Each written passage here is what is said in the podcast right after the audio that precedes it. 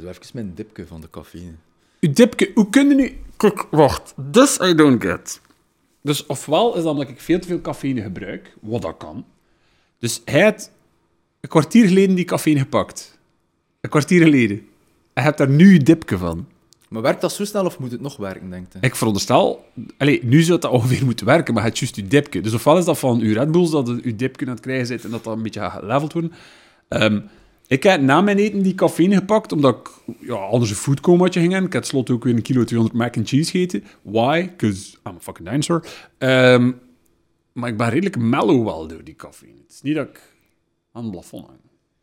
Right? Ik weet, eh, nee, nee, maar laten we, laten we nu wel even direct al inpikken op hoe licht eh onkel Nicolas gegaan is over het feit dat hij een kilo 200 mac and cheese heeft gegeten. Maar het was wel met pastrami bij. Dat is super lekker. Dat is echt een lifehack. Als je mac and cheese maakt, koop je wat pastrami, versnippert dat ertussen. Oh ja, wel, kijk, zolang dat er wat pastrami tussen zit, een kilo 200, kan ik dat dan wel, eh, dat is geen probleem. Je kunt niet van liefde alleen leven, chef. Nicolas, ik wil u ook vrij graag eh, feliciteren, bedanken, honoreren voor uw bijbreng met de roos Graag gedaan. hier op tafel. Ik vind het een bepaalde esthetiek die, die unlevelable is. Dus merci daarvoor. Ja, natuurlijk, de luisteraar kan het dan niet zien, maar er hangt dus wel, of er is een roos geplaatst in de tafel die... It's weirdly mesmerizing. Ik wil je daar heel graag voor bedanken. Zeer graag gedaan. Ik ben blij dat ik nog een keer een bloem aan iets of iemand kan geven. En bij deze is het aan onze episode. Misschien moeten we de reclamezak uit het beeld brengen. De, ja, de, de...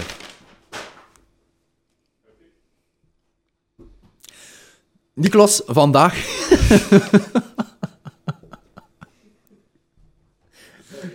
Wat een dag alweer vandaag. Ehm Kut dat. Leuke cold open. Eh, Nicolas, vandaag gaan we het een keer hebben over een topic waar ik al naar uitkijk, nog voordat we de eerste episode hebben opgenomen. Ehm, een topic die, waar onze, onze community rond ons heen ons ook al heel veel rond gevraagd heeft om een keer over te babbelen. Eh, en het, is, het gaat vandaag over liefdesverdriet. Ja. Ehm, op zich, liefdesverdriet is iets waar ik vind dat heel tof om over te babbelen, omdat ik daar zelf wel eh, enorm veel eh, ervaren heb. En ik denk dat heel veel mensen dat ervaren. Er is ook zoiets als liefdesverdriet, is zoiets wat dat heel impactvol is op je leven. Een waanzinnige impact heeft, waar dat er ook veel opportuniteit is om uit te groeien. Maar iets wat dat bijna onoverkomelijk is om, om mee te maken, right? Maar ik, ik kan niet geloven dat je een leven kunt leven zonder of persoonlijk of rond u een keer blootgesteld worden aan liefdesverdriet. Maar het zal de absolute uitzondering zijn. Vroeger zou dat nog meer meemaken wel, dat, de, dat de, je eerste lief dat het tegenkomt en dat je daar voor de rest van je leven samen mee blijft. Maar dat is eh, vandaag de dag al iets minder zo. En ik denk ook gewoon statistisch is dat een minderheid. Dus als jij een van die personen bent, this episode is probably not for you. Maar als je een... ehm, als je ooit al een keer hebt te maken gehad met liefdesverdriet, of op dit moment liefdesverdriet meemaakt, dan is deze episode misschien voor u. Laten we het nu nog eh, zo zeggen. Iets... ehm timerke, maar ik heb, ik, heb, ik heb een timer op mijn, eh, op mijn laptop. Ik kan zo zien hoe laat dat is. Dus eh all good. Merci. Kijk, zonder Bram, liefste mensen, laten we dit eermoment even geven aan Bram, voordat we de episode... Zonder die guy, waar wij onbespreekbaar aan het filmen met een half kapotte iPhone en de micro van die iPhone. Dus Met een aardappel als statief. Echt, met een aardappel was dat. Oké. Oké. Ehm, dus heel... eh, hoe komt het toch dat, dat liefdesverdriet zo'n zware impact op ons heeft? Hoe komt het toch dat bepaalde mensen zo zotte stuf kunnen verwerken in hun leven, zo enorme obstakels kunnen overspringen, maar als het een keer over heartbreak gaat, is dat een pak minder zo. Omdat wanneer ons hart gebroken is, gaat ons instinct, dat ons normaal gezien door bepaalde situaties loodst, loodst zoals, eh, eh, ik zal niet maar zeggen, je breekt je been, je, hebt kanker, eh, je, maakt iets zot mee, je hebt financiële troubles. Ik spreek dan eigenlijk echt vooral voor mezelf. Dan heb ik vaak het gevoel gehad dat ik mijn eigen daar gemakkelijker heb kunnen doorloodsen dan door liefdesverdriet. Ehm, We gaan waarschijnlijk ook proberen rationeel ermee tot allemaal om te gaan. Ik denk dat niemand, of toch zeer weinig mensen, gemakkelijk kunnen rationeel omgaan met liefdesverdriet. Ja, dat klopt. Sorry, ik heb even een smurk omdat, voor je patatopmerking. Maar het klopt inderdaad, is dat, dat instinct dat ons normaal gezien op juiste paden brengt, eh, brengt ons nu gelijk in het omgekeerde pad. Dus bijvoorbeeld, we stoten een vrij simpele uitleg af om om te gaan met heartbreak, omdat de, de symptomen eigenlijk zo dramatisch zijn van heartbreak, dat we, dat we een beetje wired zijn om daar een, daar een evenwaardige dramatische oorzaak aan te koppelen. Ja. Uh, we vinden het vrij moeilijk om een uitleg gewoon te accepteren. Als, als ja, ik ben niet meer zo verliefd op u. Of, of, ik, ik, um, of, of, of ik wil verhuizen. Of, of ik heb andere noden in het leven. Of wat dan ook. We vinden dat soms moeilijk om te accepteren. En ik spreek nogmaals voor mezelf. Uh, we, gaan, we duiken vaak in een rabbit hole. Is dit iets dat ik drie weken geleden heb gezegd? Of is, is dit wat ik niet heb gezegd vorige week? Ja, echt de reden niet willen geloven. Maar inderdaad, en, en we, we, we idealiseren het beeld ook dat we hebben van die persoon. We, we focussen ons op alle keer dat die persoon naar ons doet lachen, op alle goede momenten. En we vergeten ook al die slechte momenten. Waar ik vandaag, Nicolas, particularly, dus, dus specifiek heel dankbaar voor ben om te doen, is dat we input hebben gekregen, professionele input hebben gekregen. Van, uh, dat is een keer een samenwerking dat we proberen om te doen. Waarom, Nicolas? Omdat ja, wij zijn, voor alle duidelijkheid, lieve mensen, wij zijn geen experts, geen professionals in fysieke gezondheid, in mentale gezondheid, whatsoever. Um, wij proberen eigenlijk, ja, wij zijn eigenlijk gewoon twee gasten die hebben besloten een half jaar geleden of, of, of een tijd geleden om nog, nog een babbel te doen onder Mhm. elkaar over mentale gezondheid. Maar wij willen wel een brugstuk zijn tussen mensen die hulp zoeken en mensen die hulp aanbieden. En vooral ook babbelen over mentaal welzijn. Voilà, eh, niet enkel de, de gewichtigheid van, van eh, mentale aandoeningen en mentale trauma's, wat zeker ook belangrijk is, wat dat zeker ook een plaats heeft, maar ook mentaal welzijn, waarin dat bijvoorbeeld iets zoals liefdesverdriet eh, perfect inpast. Maar ook daar kunnen we wel ons mening geven en ons gedacht. En onze ervaring Eh, delen. en onze ervaring, ja. Was het zeker, zeker nuttig om een keer ehm, ja, gewoon hulp en advies te gaan zoeken bij professionals. En we mogen van een geluk spreken dat we een eh, fantastische psycholoog hebben gevonden die research heeft gedaan ehm, en, en echt werk ingestoken om ons zeer onderbouwd de, de, de praktische en theoretische uitleg te geven van wat dat er gebeurt, zowel fysiek als mentaal met u, als je liefdesverdriet ondergaat. Ja, ik denk dat dat wel een interessante is om de episode een keer mee te beginnen. Dus shout-out, Eline Tubax, als je dit ziet. Uh, misschien dat wij een post of zo, de handle of zo erbij kunnen doen. Dus dan kijk ik nu naar Bram. um, anyway, dus we gaan daar een keer doorgaan. Er zijn een aantal kaders, dus ik, uh, ik heb voor de allereerste keer mijn laptop erbij gepakt. Vooral duidelijkheid, gewoon omdat ik het een beetje wil, wil omdat ik het op de juiste manier wil Maar je mag geen keer spieken, dat, dat is, als het nuttig is en informatief, heeft iedereen daar iets aan. This guy. Dus we hebben een aantal, we hebben eigenlijk gevraagd aan Eline van, kun jij ons een keer een kader scheppen? Wat gebeurt er nu wetenschappelijk in ons, in, in ons lichaam? Een keer dat we liefdesverdriet hebben. En ze heeft eigenlijk een, uh, we gaan bespreken, wat is verliefdheid nu eigenlijk, wetenschappelijk? Uh, en wat gebeurt er als we heartbreak hebben? Wat gebeurt er in ons hart? Mhm. Wat gebeurt er in onze hersenen? En wat gebeurt er in ons hormonaal stelsel? En een keer dat we dat wat besproken hebben, denk ik dat we een beetje een kader kunnen verder gaan om eigen ervaring te delen, te babbelen over nog een aantal stukken. Het zal sowieso ook die, die theoretische en meer uh, praktische aanpak zal voor veel mensen al heel herkenbaar zijn. Want uw persoonlijke invulling, voor iedereen die het hoort of ziet, uh, zal 9 op 10 wel aansluiten met de theorie die erachter zit. Geloof ik.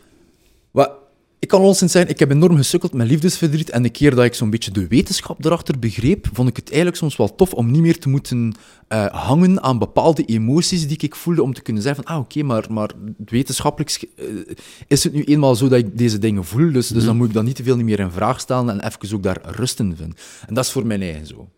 Dat is voor eigen zo. Ik denk dat we heel interessant kunnen beginnen met, wat is verliefd zijn nu eigenlijk? Dus ons brein houdt van verliefd zijn, Verliefdheid zorgt voor een afgave van onze gelukshormonen dopamine en oxytocine. Eh, ik denk dat wij in een andere episode ook een keer meer kunnen babbelen over, over gelukshormonen. Ik denk dat dat een super interessante is voor alles wat dat wij kunnen doen met onbespreekbaar. En dat endorfine, dopamine, wat is serotonine, wat is oxytocine. Maar in dit specifieke geval babbelt Eline eigenlijk over dopamine en oxytocine. En dopamine is het hormoon dat vrijgezet wordt wanneer dat we beloond worden voor iets. Denk maar aan, ik ga van het weekend gaan lopen, je, gaan lopen, je schrijft dat op op een papiertje, je zegt gaan lopen, je schrapt dat af en tjak, je krijgt een shot dopamine. Het is belonend. Het is inderdaad belonend. We gaan daarvan genieten en dat maakt ons blij. Dus op die manier is verliefdheid eigenlijk een beloning. Belangrijk daarbij is dopamine een heel korte, maar een intense werking heeft en eigenlijk een soort van piekervaring. Right?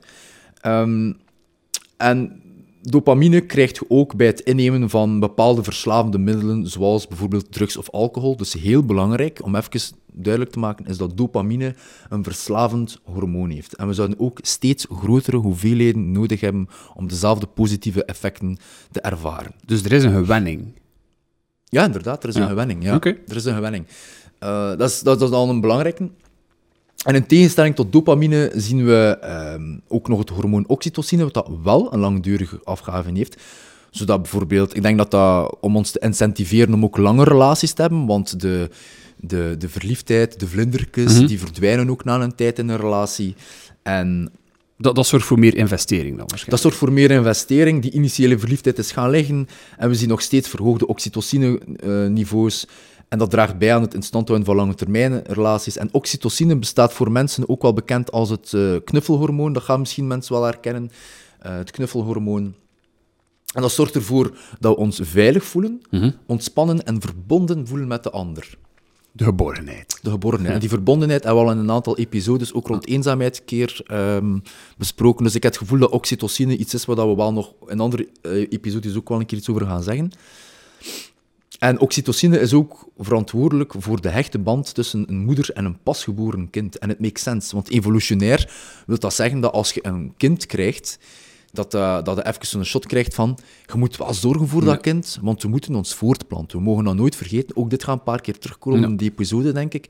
Dat voortplanting een drive is in... Maar dat zit in ons natuur op een bepaalde manier. Dat, is iets die we van, van de oertijd meepakken naar een dag van vandaag. Ja. Eh, willen of niet, dat komt bij velen terug. Dat is iets wat ik als persoon, by the way, geweldig interessant vind. Dus lichamelijk contact activeert ook die oxytocine. Eh, daarom dat we in een relatie knuffelen eh, en bij kussen en strelen en seks hebben, dat we ook oxytocine krijgen. Ook bij het krijgen van complimentjes of in, het ogen kijken, in de ogen kijken van iemand die je graag ziet, krijg je een oxytocine boost. Dat is mooi. hè? Gelijk. Gelijk niet.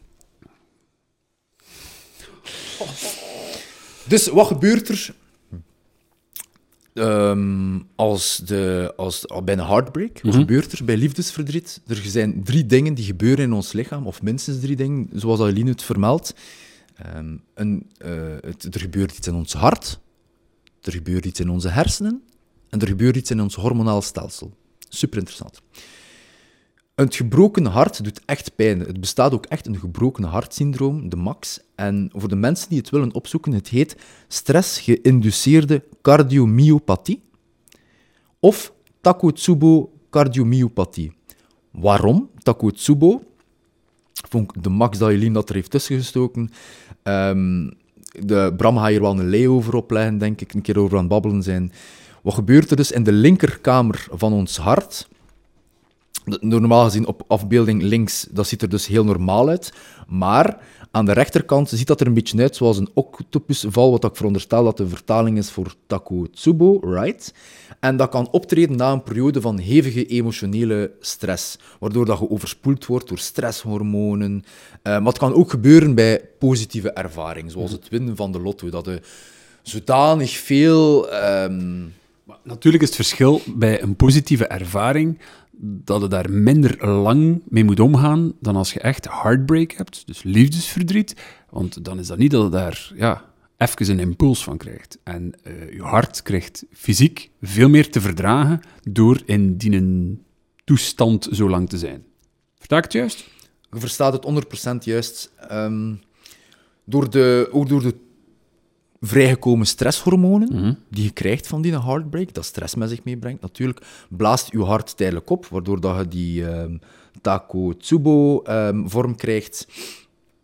En het hart kan eigenlijk niet genoeg bloed pompen om te voldoen aan de behoeften van je lichaam. Dat is heel interessant.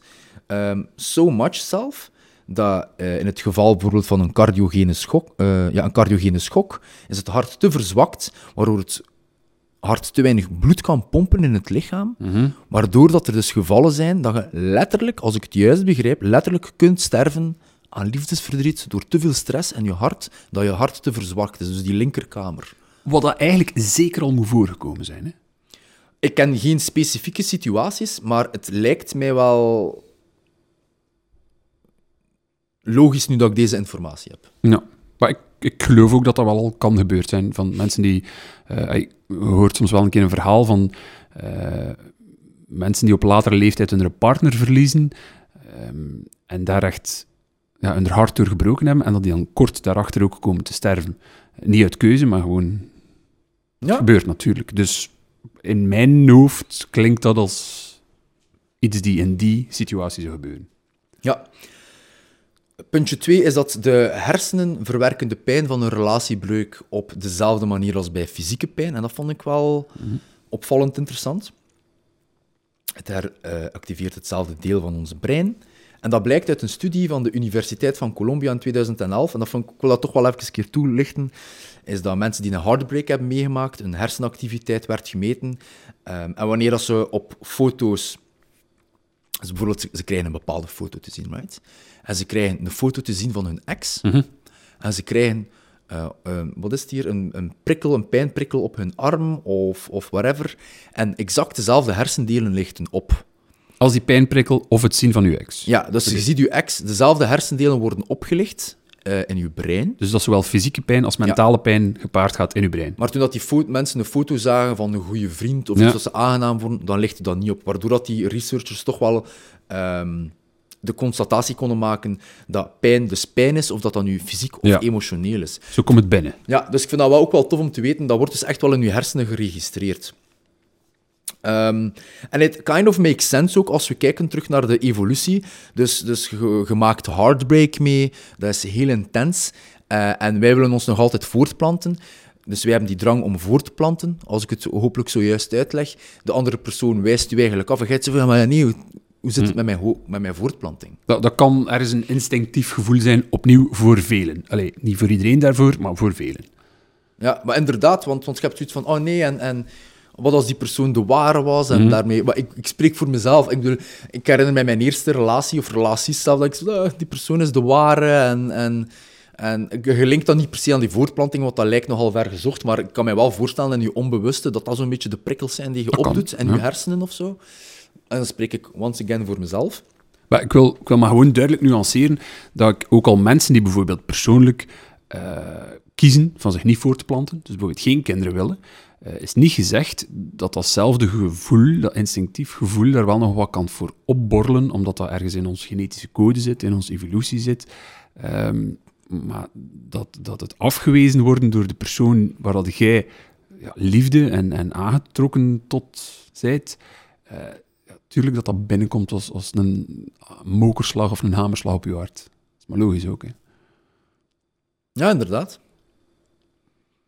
Chance dat ik eh Nicolas heb eigenlijk. Hè. Wat gebeurt er nu als, eh, als laatste? Is dat er ook eh, een effect is in ons hormonaal stelsel. Dus, nogmaals, we hebben beschreven liefdesverdriet, dopamine, oxytocine, hebben we daarnet beschreven. Maar natuurlijk, het, eh, het, het, ehm, het maakt, de dopamine en oxytocine maken plaats voor cortisol en adrenaline, wat dat stresshormonen zijn. Ik denk dat we daar ook wel een keer een interessante podcast over kunnen doen in een bepaalde setting. En by all means, eh, stresshormonen zijn wel degelijk nuttig, evolutionair gezien.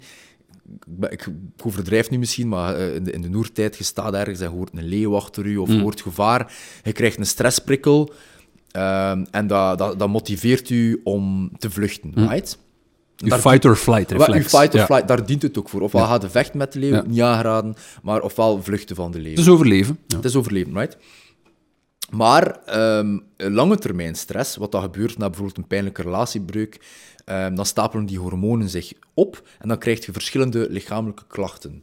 En voor mij vrij interessant, want toen ik aan het lezen was, dan dacht ik van, "Goh, Eline, gaat dat hier over mij, dat verhaal? Of eh, hoe zit dat hier Maar eigenlijk? laat ons hopen dat er veel mensen zijn die dit horen of zien, eh, allemaal dankbaar zijn eh, dat Eline dat dan zo brengt, waarop, like dat ik daarnet zei, veel zullen zich daar wel kunnen vinden.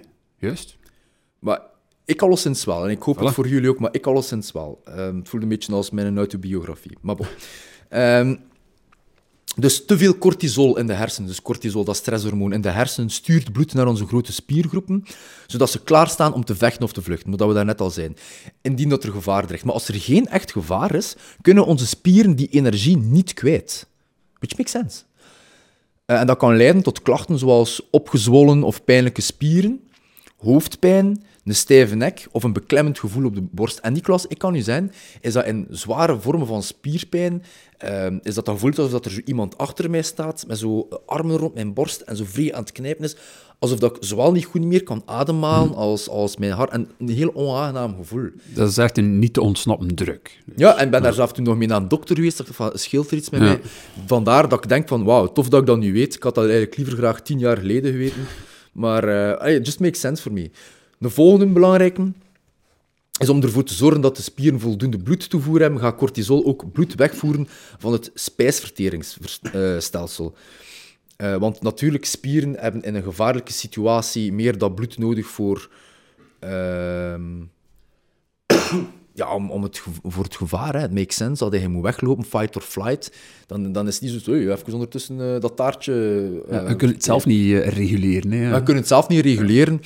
En het makes sense, dat is supergoed evolutionair gezien, maar langdurig wil dat dus zeggen dat je wel kunt spijsverteringsproblemen krijgen, zoals eh, buikproblemen, krampen, diarree, of verlies van eetlust. En ik weet niet hoe dat met u zit, Nicolas, maar ik heb bij bepaalde zware vormen van, van, van, eh, van liefdesverdriet soms echt zo weinig gegeten en zoveel gewicht verloren. Maar hoort dan meer ook dat, dat mensen die liefdesverdriet hebben, of, of achter de breuk in een relatie, ehm, ja, geen, geen lust meer hebben in iets, hè. geen levenslust, geen eetlust. Dus opnieuw, dat is ook de theorie die uitlegt waarom dat mensen dat zoveel voelen. Maar ik ben blij dat de levenslust zegt, Niklas, omdat het makes sense. Ik kan mij ook voorstellen, en once again, ik weet het niet, maar ik kan me wel ergens voorstellen dat, dat, eh, dat als je minder en minder eetlust hebt en je, doet, en je eet minder of minder gezond of minder goed of whatever, dat, de, dat bepaalde vitaminen niet meer binnenkrijgt en op de lange termijn dat je levens... En dat dat een beetje een vicieuze cirkel wordt. Maar ja, natuurlijk, je levenskwaliteit gaat er niet op vooruit gaan als je liefdesverdriet hebt. Hè. Ja, inderdaad. Ehm, correct, correct. Nummertje drie bij het hormonaal systeem is wanneer dat die stresshormonen dan door je lichaam gieren, kan ons immuunsysteem zich minder verzetten. Eh, waardoor het kwetsbaarder wordt voor allerlei bacteriën eh, en ziektes. En dat kan leiden tot typische klachten, zoals je wel blijkbaar vaker zou zien, is een verkoudheid of een griep na een relatiebreuk. En dat, ook dat heb ik letterlijk meegemaakt. Dus dat houdt in dat zelfs bijvoorbeeld je immuunsysteem kletsen aan het krijgen is omdat je hart gebroken is. Ja, zot eigenlijk, hè? Ja, daar verschiet ik van. Allee, eh, opnieuw, het legt veel uit, maar ik verschiet ervan. Hè. En dat, de impact toch wel zo groot is. Ja. En last but not least, door die langdurige afgifte van cortisol krijgen mensen ook vaak slaapproblemen en problemen met concentratie eh, en, en, en probleemoplossingen in het algemeen. Ehm, ze zitten in een soort van hyperarousal of hyperopgewonden eh, fase, wat dat wel voor een andere episode keer zal zijn. En je kunt niet meer rustig nadenken. En ook daar herken ik. eh, slecht slapen, niet meer, niet meer logisch kunnen nadenken. Maar ah, zeker als je, als je die volledige opsomming hoort van alle fysieke dingen die Voilà. daarbij komen, is het toch ook maar zo hard verstaanbaar dat iedereen zijn ehm, emotioneel gevoel alleen maar versterkt wordt in eh, ik wil dit verdriet niet, ik wil, niet, ik wil mijn hart niet gebroken hebben, ik wil terug naar wat ik had. Want al de fysieke symptomen gaan alleen maar versterken dat verkeerd aan het gaan is met u. Wel, Als ik het hier, als ik het hier mag, als ik het zo mag begrijpen, ik denk gewoon dat het allemaal elkaar enorm opbouwt. Ik, ik herken er alles in. Dus nogmaals, eh, je hebt opgezwollen en pijnlijke spieren, waardoor dat je misschien minder gemotiveerd bent om fysieke activiteiten te doen, om minder te sporten, wat dat al een vrij belangrijk is om te sporten. Ik denk dat we al... Allee, persoonlijk, ik, Niklas, en ik, eh, we zijn al twee vrije sporters. En Ik heb wat mensen in mijn omgeving gehad die, die, die een beetje door heartbreak probeer te loodsen. Mhm. Ik zei, ga ik gaan lopen? Ik zei, ik heb geen goesting om te gaan lopen. Ik zei, kom maar gewoon een keer mee gaan lopen of mee gaan sporten. En bedoel, als je echt triestig bent, is het laatste waar je goesting hebt om zo lekker te sporten. Ja, maar het kan een uitlaatklep zijn, hè. En een keer dat je dat gedaan hebt ook, dan krijg je van sporten, van lopen, dat weet ik, dat, dat je, je krijgt daar endorfine bij. De beloning opnieuw. Ja. Maar, maar dopamine is de beloning, maar endorfine werkt nog anders. Eh, bon. En dat is even zo weer die een cheatcode, dat we bij eenzaamheid ook hebben gezegd, maar dat kan wel een belangrijke zijn, en dat sporten. Maar bon, je hebt veel cortisol, dus je hebt opgezwollen en pijnlijke spieren, een stijve nek, je hebt wel geen goesting om fysieke activiteit te doen, je eetlust is ook bedorven. Ehm, Maar uw energie gaat ook weg zijn, hè, dus je energie Ja. is ook weg, je spiermassa is weg, je, hebt, je immuniteit wordt verlaagd en je kunt niet meer logisch nadenken. Dus die een cocktail alleen al in ons hormonaal stelsel. Hè? Want we hebben het ook over de hersenen gehad, we hebben het ook over, de, over ons hart gehad. Dus die een cocktail van al die potentiële symptomen, laat me wel, maar ik heb ze allemaal gehad, kan ik mij, kan mij wel... Want nu is dat lang voor mij, geleden voor mij, de liefdesverdriet, maar dat is... Dat is dat, uw, uw wereld gaat gewoon... Ja, je, je Jongen. wordt een schaduw van de mens die je waard tijdens je relatie, waardoor dat je in die liefdesverdrietfase van je leven ehm, terug ja, wel genezen. Hè? Om, om het zo te zeggen, niet dat je ziek bent, maar op een manier wel, want je lichaam is, is dingen aan het eh, laten voelen, echt fysiek aan het laten voelen, die je zou voelen bij ziek zijn. Dus kan ik me ook inbeelden dat misschien van natuur uit, of instinctief, je lichaam gewoon wil genezen. Beter worden, herstellen. Juist? Ja. Ja. Is, ik denk dat dat al een schone eh, theoretische schets is. Moest ik nu de luisteraar of kijker zijn, dan zou ik zo'n beetje... bij- En, en ik heb nu liefdesverdriet. Ik probeer mij een beetje in jullie plaats in te beelden, oprecht, omdat ik heb echt waar... Ik heb, ik heb mijn tanden gehad op dat vlak. En dat is, er zijn heel veel manieren to go at this, denk ik. Als in mee omgaan, bedoel? Als in mee omgaan en, en zien waar dat liefdesverdriet vandaan komt. Ik kan zeggen, Niklas, en hij hebt het nog gezien. Hij heeft mij nog gezien in de grote dalen van mijn leven. Mhm. Dat was bij mij, mensen, doet oprecht eh, weken, echt weken, een paar maanden aan een stuk, van 's ochtends tot 's avonds in mijn bed liggen. Ehm, u slecht voelen, niet eten, niet sporten, ehm, wenen, ehm, symptomen van depressie.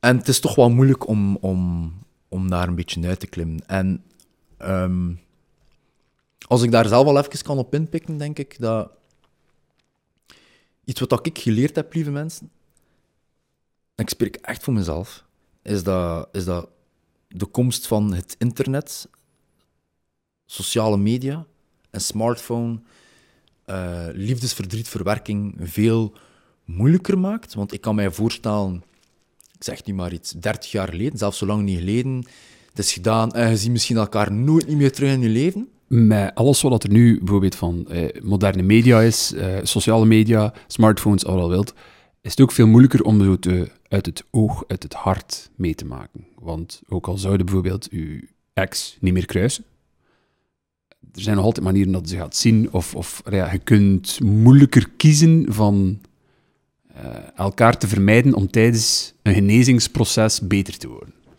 Maar exact.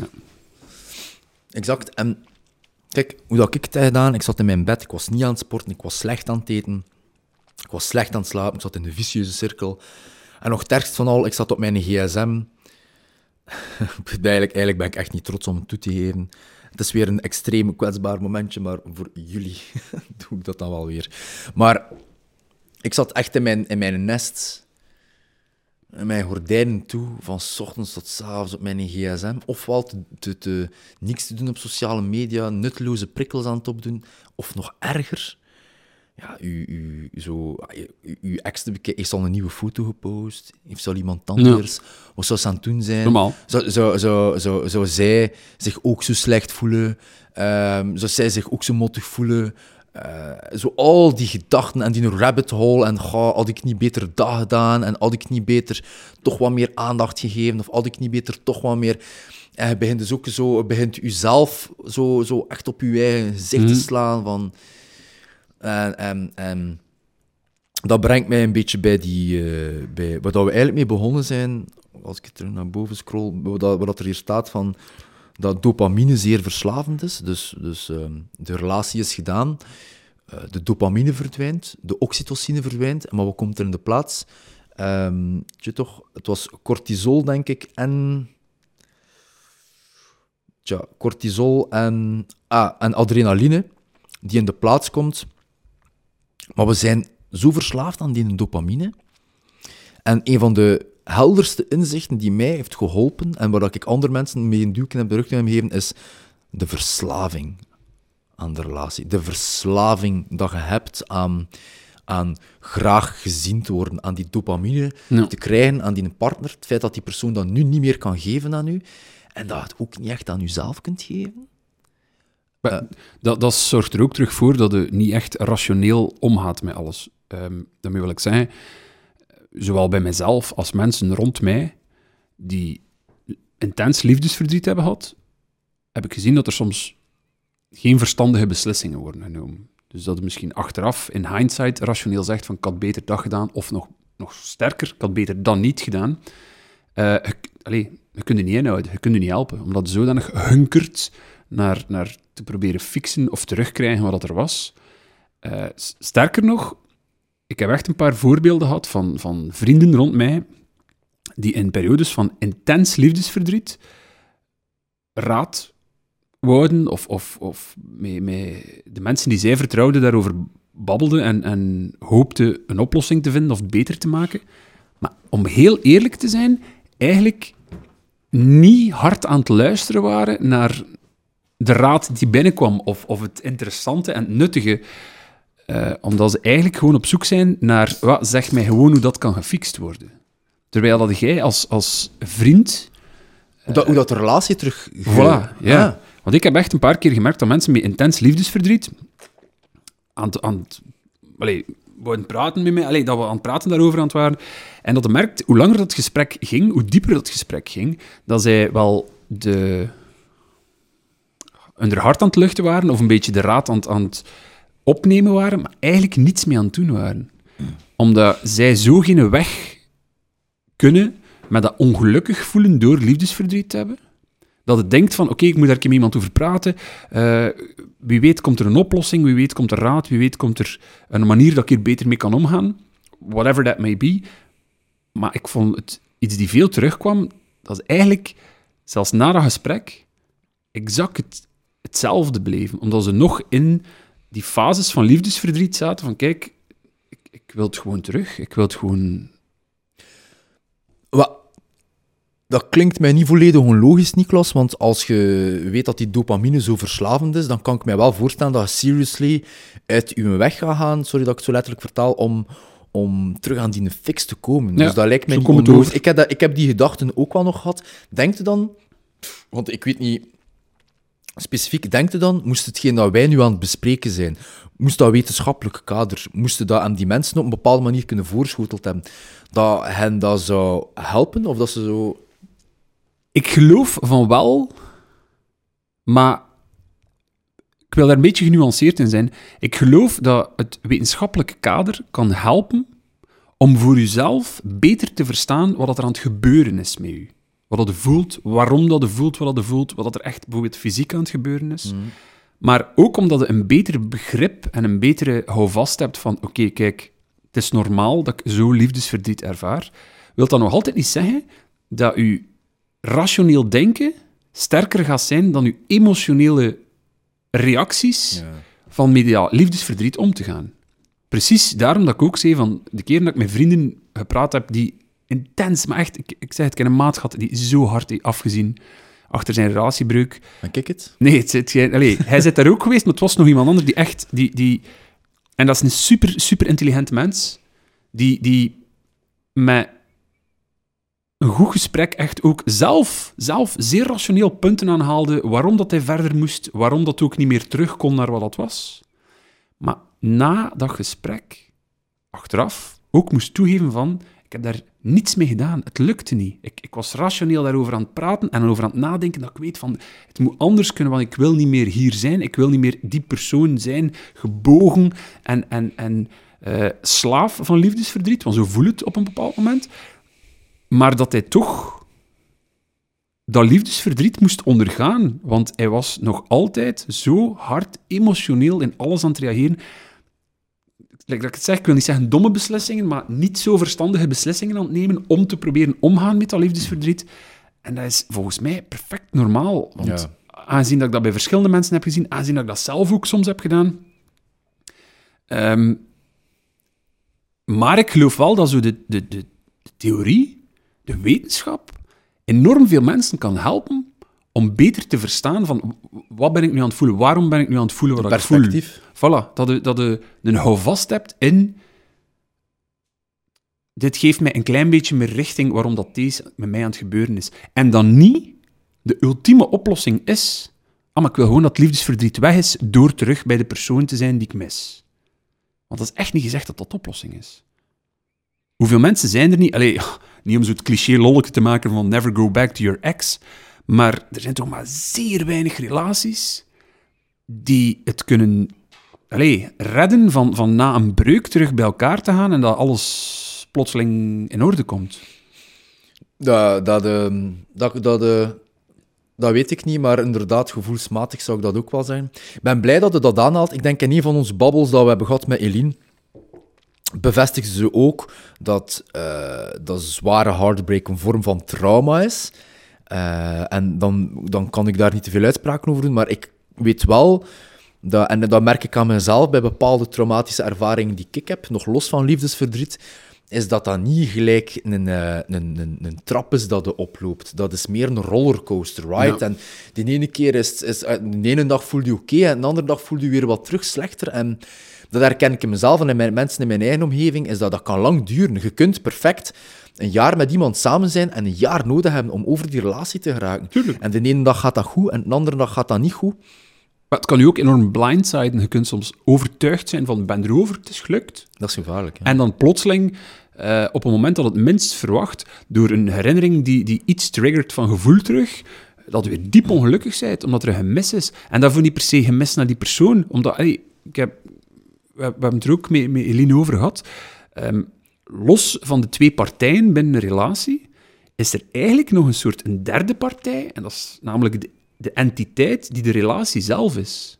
Dus daarvoor, tijdens liefdesverdriet, mist je soms niet alleen de persoon, de partner die je kwijt bent, maar het samen zijn, die entiteit die een relatie was. En het is exact dat, in het kader van, van verslaving, maar ook een beetje de, de tradities die je hebt met je, met, je, met je partner, de tradities die je samen hebt opgebouwd. Ook in korte relaties is dat zo. Ehm, ik kan mij dat voorstellen dat nu, zitten nu een jaar diep in corona, en ik kan mij voorstellen, zelf met mijn eigen vriendin, Ehm, er zijn bepaalde rituelen die je opbouwt, omdat het nu eenmaal corona is en dat het terug gaat moeilijk zijn om die rituelen af te bouwen een keer dat we terug van alles mogen doen. En ik wil daar even combineren met twee concrete insteken. Is, is ehm, onszelf uitdagen. Dat, ik kan u een concreet voorbeeld geven. Stel je nu voor dat je met je ex elke keer een bepaald ritueel had om de zondag iets te doen. Dat valt weg. Dan zou ik echt proberen uzelf te challengen om op die zondag iets helemaal anders te doen, om dat in te vullen. Want anders gaat die een zondag zijn en gaat een hele zondag denken van... Maar om die leegte echt op te vullen. Ja, maar die leegte echt op te vullen, om dat ook expliciet te doen. En je hebt daar eigenlijk echt zwaar geen goesting in. Maar als je het gedaan hebt, zijn ze daar altijd wel vrij tevreden over geweest. Allee, ik, Ja. ik wel, ik wel. Ik Nee, wel. maar dat kan geen komen, dat kan geen komen. Dat is, in principe, elke leegte die het opvult, is goed, hè. En, wel, voilà, maar en je moet, en die leegte, is dat, dat is moeilijk. Er, er valt zoveel weg. Die entiteit van de, de relatie valt weg. Bepaalde tijdslotten die je samen deed. Bepaalde vrienden die je ook... Die, dat, is, Dat is altijd een moeilijke. Dat is een vrij moeilijke. Ik wil nog even verder ingaan op die, op die verslavingsfactor. Eh, spreek ik van mezelf. Het beste wat dat je kunt doen als je... Ja, het beste wat dat je kunt doen, naar mijn mening, met verslaving, en dat is vrij moeilijk, is om, als je dat kunt, is even je social media van je gsm smijten. En dat is de moeilijke, hè. Zeker, eh, ja, dat is de moeilijke. En, en dat even te overbruggen en dat gewoon in te vullen. Ik geloof altijd, een van de grote pillars in mijn hoofd in om te gaan met heartbreak en wat ik meegeef aan mensen rond mij heen, is het beseffen dat je eraan verslaafd bent en dat je dat altijd je fix wil hebben, tot het belachelijke toe, maar dat helpt u niet. Ehm, dat, je, dat je altijd je fix wilt hebben en je focus te heroriënteren.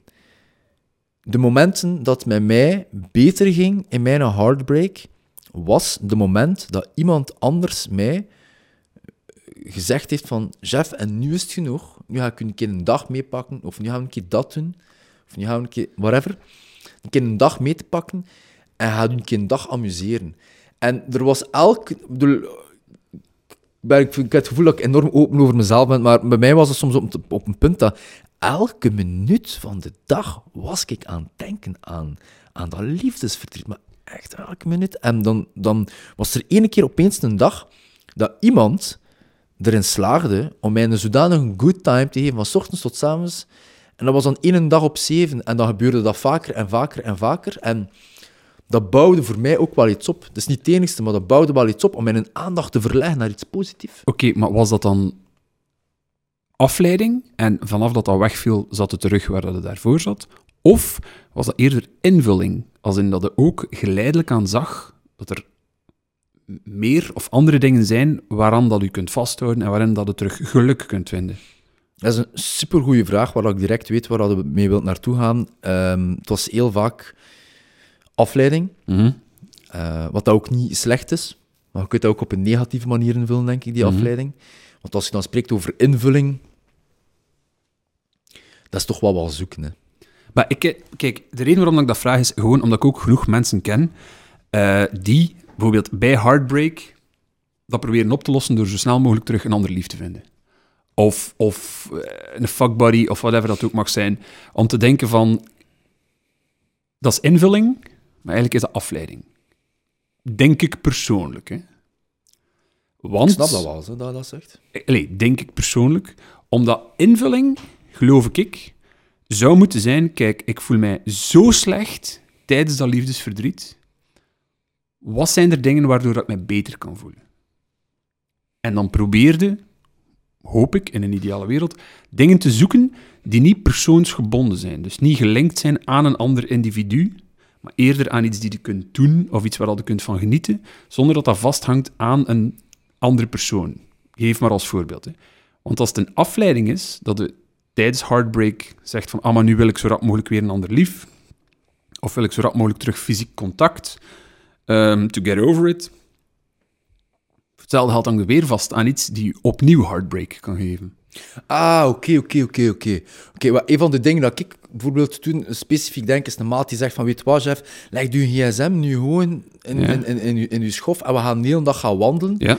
Maar dat heeft mij natuurlijk wel even afgeleid van de situatie, maar de activiteit volgens mij was op zich wel een invulling. Voilà, kijk, maar da- daar ben ik het volledig mee, in- mee eens. Het kan perfect parallel met elkaar bestaan, maar hoe meer dat je probeert te focussen en bezighoudt, nogmaals, is mijn gedacht, op invulling, op dat er meer is dan het verlies die je hebt gehad door de partner die er niet meer is, eh, door meer invulling je minder afleiding nodig hebben. Allee, denk ik, hè. Dat is een quote. Het werkt voor mij, hè. Dat knippen we. dat knippen we. Dat is een snippet. Ik vind dat een hele schone. Dat is echt ehm, door meer en meer invulling. Dat doet mij zo'n beetje pijs aan onze episode van, eh, van eenzaamheid ook. Is, is hoe meer en meer dat we ons proberen te verbinden met ons leven, hoe minder focus dat er op die eenzaamheid komt, hoe meer focus dat er komt op de, op de, op de verbinding. En, en, en it just makes sense eigenlijk. Het is eigenlijk voel opeens spontaan een analoog tussen eh, eenzaamheid eh, bevechten. Nee, dat is niet. You get it. Om, om, om eh, om te gaan met eenzaamheid als met liefdesverdriet om te gaan. Om een bepaalde invulling te geven Mhm. aan ons leven die niet per se gebonden is aan personen. Mag ik het zo begrijpen? Precies wat ik wou zeggen. Omdat, kijk, ik zal het concreetste voorbeeld geven. Hoeveel van ons, en we moeten daar gewoon eerlijk in zijn, hebben op een bepaald moment tijdens liefdesverdriet, bij, bij een relatiebreuk, niet gezegd van amai, nu heb, ik het, nu heb ik het gehad met vrouwen of mannen. En plotseling in je hoofd zijn ze allemaal slecht, hoeft niemand anders meer dan de persoon die je eigenlijk verloren hebt, of, of denkt van, ik heb het gehad, het is, het is, I'll never date again, eh, ik vind nooit niet meer iemand... ehm, Maar dat is omdat je eigenlijk, volgens mij opnieuw, terug in een patroon aan het denken bent van afleiding. En niet invulling. Want je bent op voorhand al boos dat er niet iemand anders die plaats gaat innemen van hetgeen dat je verloren hebt. Maar opnieuw, volgens mij is dat terug afleiding. Je hangt nog te vast aan wat je verloren hebt. Een van de grootste symptomen dat ik zie bij, bij mensen in mijn omgeving, heden en vroeger, is eh, getting back in the dating scene. Na een week, liever niet. Na een maand ook liever. Maar bon, na een tijd, whatever, kan, er- kan er niet echt iets op plakken. En zo van, ja, was Ja, persoon is misschien is, is zo... Dat die personen, bewust of onbewust, die personen vergelijken met een ex, maar dat... dat dat, daar geraakt eh, eigenlijk niet verder mee, omdat dat een heel onfaire vergelijking is. En waarschijnlijk omdat je nog een keer biased bent door het feit dat het, dat je het, alleen het positieve van die ex onthoudt en vergelijkt met het totaalplaatje dat die nieuwe persoon is. En dat is een very unfair game. Ehm, zelf niet alleen voor je ex, maar ook voor jezelf. En Tuurlijk. zeker voor die nieuwe persoon die je leert kennen. Tuurlijk. Kijk, ehm, veel mensen gebruiken zo de... Allee, je mag het opzoeken, het is zo. Iedereen kent wel de, de, de uitdrukking don't judge a book by its cover. Maar veel mensen eh, vergeten of weten eigenlijk niet dat die uitdrukking langer dan dat is. De volledige uitdrukking is don't judge a book by its cover or who you're gonna love by your lover. En dat is zeer belangrijk. Het is niet omdat je liefde hebt voor iemand, dat eender wie waar dat je ooit liefde gaat voor hebben, een kopie moet zijn van de persoon waar dat je liefde voor hebt. Wow. Die quote, 100% oprecht begrijpen en internaliseren, is een soort van wisdom. Maar sterk. Hij bestaat al eh, zeer lang, zie. Het is niet van mij. Het is niet van mij. Ik ga daar toch nog een paar keer moeten meer over nadenken. Ik vind dat een heel eh, toffe. Ik... ehm, We zijn zo wel even aan het babbelen. Ik ben, zo, ik ben, even, ben zelf ook even gewoon aan het nadenken over, over hetgeen wat we hier net zelf samen aan het bespreken zijn. Weer aan het bijleren, ben aan het zelfreflecteren ondertussen, once again, die een camera staat op u. Maar kijk, Maar daarvoor gaan we niet stoppen, hè, want kijk, dat toont ook... Kijk, nu hebben wij ons een keer laten bijstaan door een professional, die ons zeer veel wetenschappelijke, informatieve knowledge heeft gegeven. Wij zelf zijn daarmee bezig geweest, proberen ook een keer ons mening, ons gedacht en onze ervaring te delen met jullie, maar dat toont dat zelfs op het moment dat we daarover praten, dat we ook nog tot nieuwe inzichten komen en ook verstaan van dat dat zelfs voor ons nog een immens groot vraagteken is. Dus zelfs met de hulp van een professional is het voor ons nog altijd niet allemaal uitgeklaard. Dus kan ik mij inbeelden dat iemand die nu aan het kijken of aan het luisteren is, die in een liefdesverdriet situatie zit, ja, die is volledig in duister aan het tasten. Hè?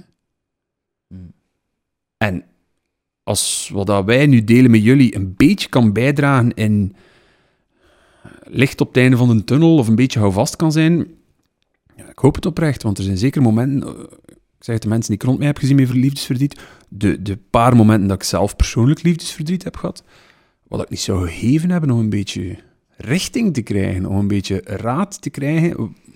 Ja, moet hem dan natuurlijk ook nog altijd wel nemen. Ehm, maar je hebt mensen die zich zo laten ehm, veranderen door liefdesverdriet. Hebt mensen die zo hard afzien van een relatiebreuk, dat die bijna een volledig ander individu worden. En dat is niet altijd evident. Maar voor, eh, voor the better and the worse, hè. Ik pak nog even een pdf erbij van, van, eh, van Eline. Want uit een studie van Fisher en Brown, ik moet daar even opeens aan denken, ehm, blijkt dat de hersenen bij liefdesverdriet, ehm, dat er ook gebieden zijn die geassocieerd worden met emotie, regulatie en het onderdrukken van reacties actief zijn. Ehm, dus hoewel ons brein geneigd is om te verlangen naar iets, lijkt het ook geneigd te zijn om te focussen op nieuwe verbindingen die ons leren hoe we in de toekomst beter kunnen omgaan met een breuk. Ehm, Dat is letterlijk je brein die wil genezen. hè. maar dat is letterlijk je brein die wil genezen. En ik vind dat wel een super positief signaal. Dat, dat, dat, dat geeft u het gevoel dat, of, of het is letterlijk zo, dat je eigenlijk ook wilt leren Ja. uit vorige rela- relaties. En kijk, ik, ik, ehm, dat is iets wat ik voor mezelf, en daarmee denk ik dat ik even iets interessants kan vertellen over, over hechtingstijlen, by the way. Ehm, ik heb een aantal relaties gehad in mijn leven ehm, waarin ik eh, het gevoel had, het gevoel had dat ik er niet echt iets uit geleerd had of zo. Laat mij zo zijn. Of, of ik had het gevoel dat, dat ik een paar relaties heb gehad eh, die, ehm, waar het einde van de relatie een beetje leek op, op de, het andere einde van de relatie. Ik heb je daar nog over gesproken. Als in dat de, dezelfde problemen of fouten opnieuw zag komen? Relatie naar Maar relatie? dat ik ze juist niet zou gaan komen, maar dat ze wel gebeurd Maar dat is zijn. wel en dat ik achteraf denk van, hoe is dat nu toch in godsnaam weer kunnen gebeuren? dat mij weer overkomt. Ehm, en dat, dat, dat ik, eh, mag ik je een verhaaltje vertellen, Nick? Maar shoot, jong, ik zit hier. Maar het is, ik, ik weet niet hoe lang dat we aan het babbelen we zijn. Om 45 minuutjes aan het babbelen, denk ik, ongeveer, of zo. Ik geloof u. Eh, maar ik ga je een verhaaltje vertellen. Het is iets wat ik opgezocht heb, ehm, dat ik wel een wijze vond. Het is een onderzoek van, ehm, een, eh, van iemand, Konrad Lorenz, uit 1935. En ik denk dat Konrad Lorenz een bioloog was, maar dat ben ik niet zeker. Dat ben ik niet zeker. Het was in 1935 en het is een verhaal over, ehm, over ganzen. Mhm. En ik vind het een vrije wijze. Dus wat blijkt bij, eh, bij ganzen of die ku- kuikentjes, ik weet niet of dat zijn de kinderen van, van ganzen kuikentjes? Neem het aan voor waarheid. Ja, laten we het Voilà, even... Laten we the zeggen van wel. For the sake of argument Voilà. zeggen we dat dat even kuikentjes zijn. Die kuikentjes die komen uit dat ei en wat blijkt, is dat kuikentjes die uit dat ei komen, eigenlijk direct een, een band creëren met een van de eerste bewegende objecten die ze zien in hun omgeving, kort nadat ze geboren zijn. Wat het ook is. Wat het ook is, is of dat dan nu eh, de moedergans is, Ja. of dat dan nu de boer op het veld is, Mhm. of dat dan nu zelf een rijdende tractor is, die kuikentjes die achtervolgen het bewegend object alsof dat, dat de moeder is. Ja, oké. Ehm, en dat, dat, dat, dat is op zich wel interessant, want dat, dat toont ergens aan in de natuur dat hoewel dat, de, dat die objecten eigenlijk geen evolutionair of een emotioneel voordeel hebben voor die kuikens, Mhm. dat die kuikens desondanks nog altijd ehm, dat object achtervolgen. Ze nemen dat als waarheid. Ja, Dat dus, is dus, dus, dus allee, in de alle letterlijkheid, een rijdende tractor of, of zelf iets anders, iets Mhm. wat dat beweegt, ja, dat, kan, dat kan zelf niet. Zelfs als het wil, dat kan niet zorgen voor die kuikens. Ja, nee, nee, voilà. En toch achtervolgen die kuikens. Ehm, interessant was trouwens een mooi verhaal. Ik ga daar nu niet te veel over zeggen. Maar het idee van het verhaal is dat het een beetje een basis heeft gelegd, denk ik, voor klinische psychologie of voor, of voor onderzoek of voor research. Eh, om een keer te kijken naar hoe hechten we ons als mens aan elkaar. En het makes sense, want als je niet weet hoe dat liefde eruit ziet, is het gemakkelijk om bedrogen te worden. Oké, want dan moet je het zelf proberen invullen. Of eerder, je kunt denken van, ah, misschien is dit liefde, misschien is dit wat ik krijg, verdien, wil, zonder dat je al een voorbeeld hebt gekregen van wat dat liefde is. Ja, maar het is, een, het, is een, het, is een, het is een vage uitdrukking. Ik ga daar proberen iets concreet op te pakken. Dus, dus de kuikentjes ehm, eh, krijgen een bepaalde hechting aan, aan, ehm, aan iets wat hen geen liefde kan geven. Dus als je niet weet hoe dat liefde eruit ziet, het is het gemakkelijk om bedrogen te worden. Maar diezelfde thematiek kunnen we ook terugvinden bij ons als mensen. Ik ga je een voorbeeld geven. Je groeit op als, als kind en je ziet, je hebt, alle, je hebt twee zeer loving parents, right? De moeder ziet de papa graag, de papa ziet de moeder graag, of, of wat dat ook is. Ehm, Geleerd wat dat liefde is. geleerd wat dat liefde is, om het zo te zeggen. En je ziet dat, ah, oké, dat is een veilige situatie. En je leert wat dat liefde is. Maar, eh, ik ga nu een ander voorbeeld geven. De, de, de, de vader is er niet, of de moeder is er niet. Of, of er is een, eh, een, een, een mishandelende relatie tussen de twee. Of negativiteit tussen de twee ouders. Dan leert, dan denk, dan denk ik dat dat kind ook leert dat dat liefde is, of zo. Dus het, het kan op zich, als je niet het juiste, entre parenthese, voorbeeld van liefde ziet of aan blootgesteld wordt, dat jij dat zelf gaat gaan invullen en dus bedrogen wordt in, in het idee wat dat liefde zou zijn. Want jij gaat bijvoorbeeld uit de ervaringen die je als, als kind meemaakt, eh, dan meenemen om te denken van, kijk, dat is liefde, dat is een relatie. Eh, zo, zo heb ik hechting, zo Zoiets? Maar, eh, ik, ga, er even zelf concreter op ingaan. Ik denk persoonlijk, het, gaat, het zijn een bepaalde dingen. Heb je een veilige thuissituatie gehad, veilige ouders die dan. dan Oké, en maar je kunt ook bijvoorbeeld kijken naar. ehm, als je moeder of je vader ehm, ehm, in, in een agressieve situatie zat, of in een slechte of een negatieve situatie zat, kan u dat volgens mij wel in de kindertijd een beetje eh, in een richting duwen of Vormen, sturen, ja, vormen, ja. om, om op, zelf met uw eigen relaties op die manier om Ja. te gaan. Eh, dan spreek ik al- als de basis van dat onderzoek, want ik ga nog een verhaaltje vertellen. In 1985 hebben twee psychologen, Cindy Hazen en Philip Shaver, in een Amerikaanse krant, in, ik weet niet meer welk, maar maakt niet uit, een Amerikaanse krant, een soort van questionnaire gezet, een, v- eh, een aantal vragen gesteld. En mensen moesten antwoorden op die vragen. Eh, ik weet niet via de post opsturen, dat weet ik niet precies. Maar Cindy Hayes en Philip Shaver, als je het wil opzoeken. Ehm, en er waren drie statements. En mensen moesten zeggen, bij welk van deze statements voelt jij u het meest aangesloten? En dat was één. Ik vind het comfortabel dat anderen op mij rekenen en dicht bij mij komen en dat ik op hen kan rekenen. Oké. De tweede was, ik heb schrik dat mensen rond mij heen eh, mij... eh, sorry, ik heb schrik dat mensen rond mij heen eh, mij niet echt graag zien of willen bij mij, bij mij blijven en daarom jaag ik mensen zelf weg. Drie, ik word nerveus als mensen te dicht bij mij geraken en daardoor duw ik hen af. Dus bij het eerste eh, veilige situatie, bij de tweede je vooral een angstige situatie, dat jij eigenlijk altijd maar dichter bij iemand wilt geraken. En bij nummer drie is, eh, heb je de situatie waar dat als mensen dicht bij u geraken, dat jij eigenlijk meer en meer afstand wilt van nemen. Terughoudendheid. Ja. 50% van de mensen eh, zijn, zijn... Dus, dus die, die eerste situatie noemen ze eigenlijk een veilig gehechte situatie. Daar, op basis daarvan is er dan veel research gekomen. Veel psychologen hebben hier heel veel rond gedaan. Heel veel research rond gedaan. En dat 50% van de mensen zouden blijken veilig gehecht te zijn. 50 procent. Ja, maar ik wil daar wel een nuance bij geven, Nicolas. Ik heb, ik heb eh, daar het een en het ander op opgezocht op het internet. En afhankelijk van de research heb ik al gelezen dat 70% veilig gehecht zou zijn, of dat slechts 30% veilig gehecht zou zijn. Dat zal waarschijnlijk ook afhangen van geografie, eh, tijd, eh, cultuur, ja, de grootte van de steekproef. Ja.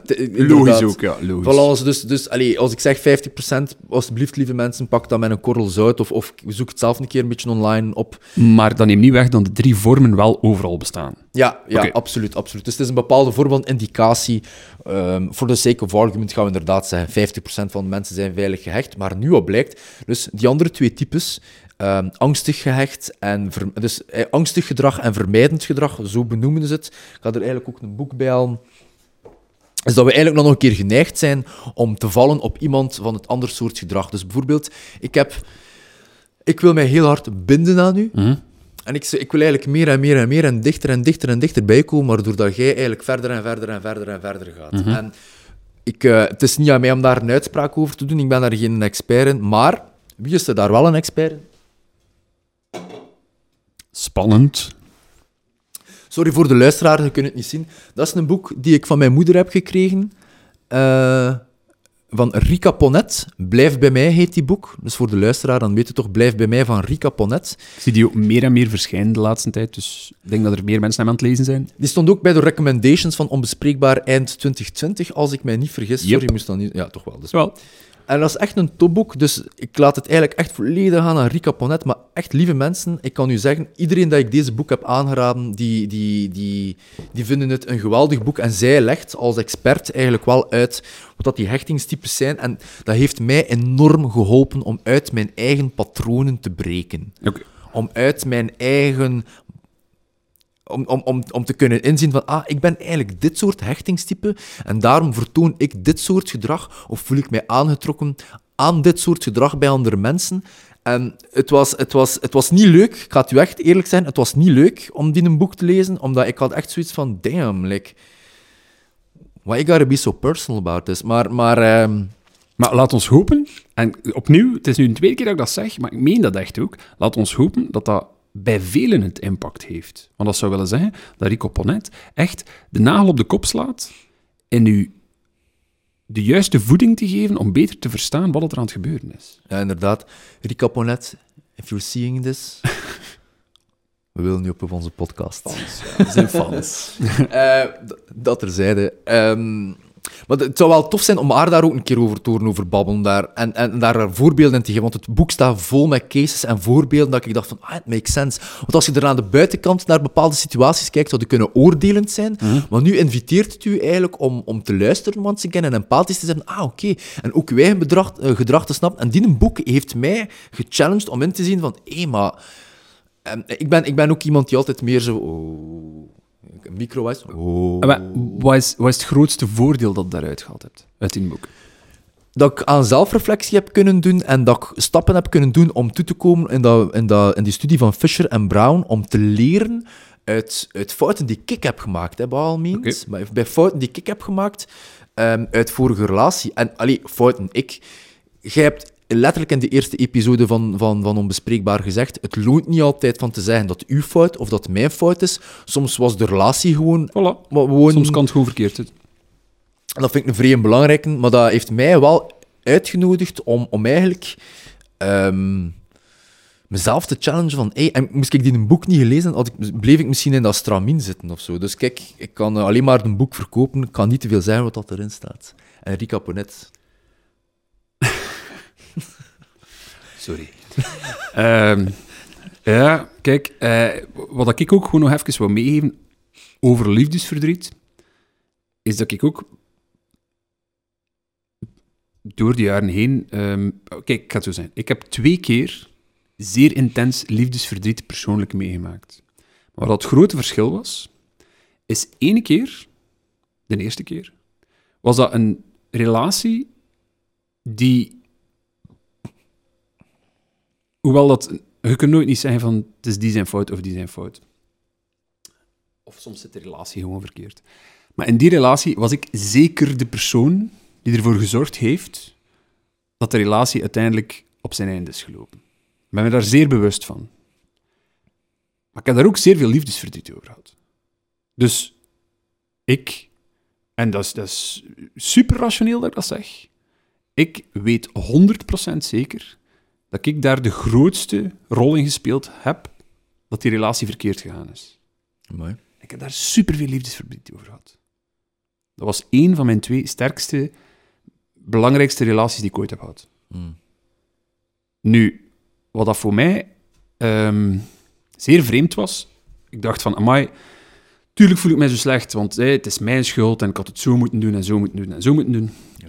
Jaren later, als in... Uh, recentelijk, pakt een, een dik jaar geleden, uh, heb ik nog een keer intens liefdesverdriet moeten ondergaan. Dat is eerlijk. Maar dat was ook een relatie waar ik zeer veel belang aan hechtte, waar ik enorm veel om die persoon gaf. En die was plots weg. Dus daarmee wil ik zeggen dat zij... Op een manier apprecieer ik wel de eerlijkheid, want dat is ook belangrijk. Letterlijk heeft gezegd van, kijk, heb niets verkeerd gedaan. En ik ga waarschijnlijk mijn beste maat verliezen, maar ik verlang niet meer naar u. En dat is hard om te incasseren. Maar waar dat ik enorm van verschoten heb, is dat dat liefdesverdriet eigenlijk identiek hetzelfde voelde als liefdesverdriet die ik associeerde aan ik heb het verkloot. Ja? Persoonlijk, hè. Dus het kan voor anderen anders zijn. Tuurlijk, hè. Tuurlijk, tuurlijk, maar, ja. maar het voelde 100% hetzelfde. Want in die situatie waar dat ik denk dat ik de grootste bijdrage heb gedaan aan mijn relatie kapot te maken, is het normaal dat het denkt van... Ik had het anders moeten doen, had ik dat maar gedaan. Je weet waar je fouten liggen. Het stomme is, in dan een relatiebreuk, waar dat de partner u zeer duidelijk, zeer duidelijk zegt, je hebt niets verkeerd gedaan, maar ik verlang gewoon niet meer naar u, wat dat kan, wat dat bloedeerlijk is, ben ik toch tijdens dat liefdesverdriet gaan, gaan zoeken in van, allee, wat had ik anders kunnen doen? Wat had ik anders kunnen zijn? Hoe, hoe had ik kunnen zorgen dat ze bleef verlangen naar mij? Terwijl je eigenlijk weet... Voilà. Dus ik heb daar achteraf, als ik met beide situaties ben omgegaan en, en dat heb verwerkt met tijd, uh, zeer veel uitgehaald om te merken dat liefdesverdriet eigenlijk zeer een persoonlijke belevenis is van u. Dat heeft eigenlijk zelfs zeer weinig nog te maken met een partner die weg is. of de relatie die gebroken is. Want als ik letterlijk die twee relaties naast elkaar zette en hoe ze tot einde zijn gekomen, hadden die niets met elkaar te maken. Maar mijn belevenis van dat liefdesverdriet was wel hetzelfde. Dus voor mij, nogmaals, voor mij heeft mij dat zo geholpen, toonde dat wel van, kijk, dit is iets waar ik moet mee omgaan. Dit is mijn proces.